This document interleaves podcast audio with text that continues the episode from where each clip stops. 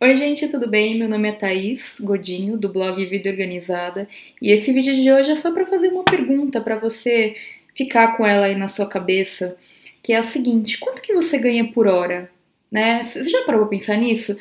Se você estiver desempregado ou se você estiver empregado, você, você pode fazer essa alusão assim com relação ao seu salário. Se você dividir aí o seu salário em 20 dias, né, que seriam os 20 dias úteis de trabalho, é, vai dar um valor X, e se você dividir esse valor X pela quantidade de horas que você trabalha por dia, como por exemplo 8 horas por dia, você vai ter aí o valor médio da sua hora de trabalho. E por que que essa pergunta é legal de se fazer?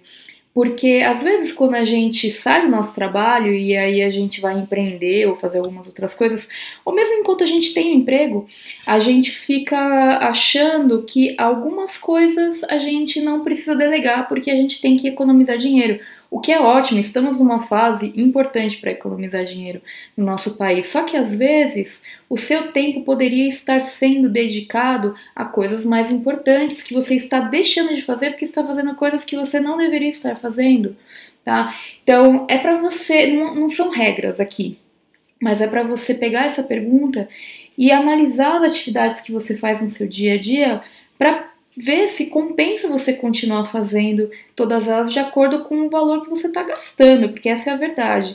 Se você ganha, por exemplo, 50 reais por hora e você gasta o seu sábado inteiro fazendo faxina, por exemplo, é sendo que o custo de um faxineiro ou uma faxineira diarista seria aí de 150, 200 reais, talvez você esteja gastando dinheiro, na verdade, porque você poderia usar esse tempo para fazer outras coisas mais importantes, até para gerar nova renda para você, outras iniciativas em paralelo com o seu emprego, para você ganhar mais dinheiro. Então, não estou dizendo que você deve fazer isso, mas é uma maneira legal de pensar. Porque quando a gente coloca dinheiro na jogada, parece que o tempo fica mais valioso, não é mesmo? Então pensa aí um pouquinho quanto você ganha por hora e se as atividades que você tem investido tempo na sua vida estão pagando esse dinheiro que você está investindo, tá bom?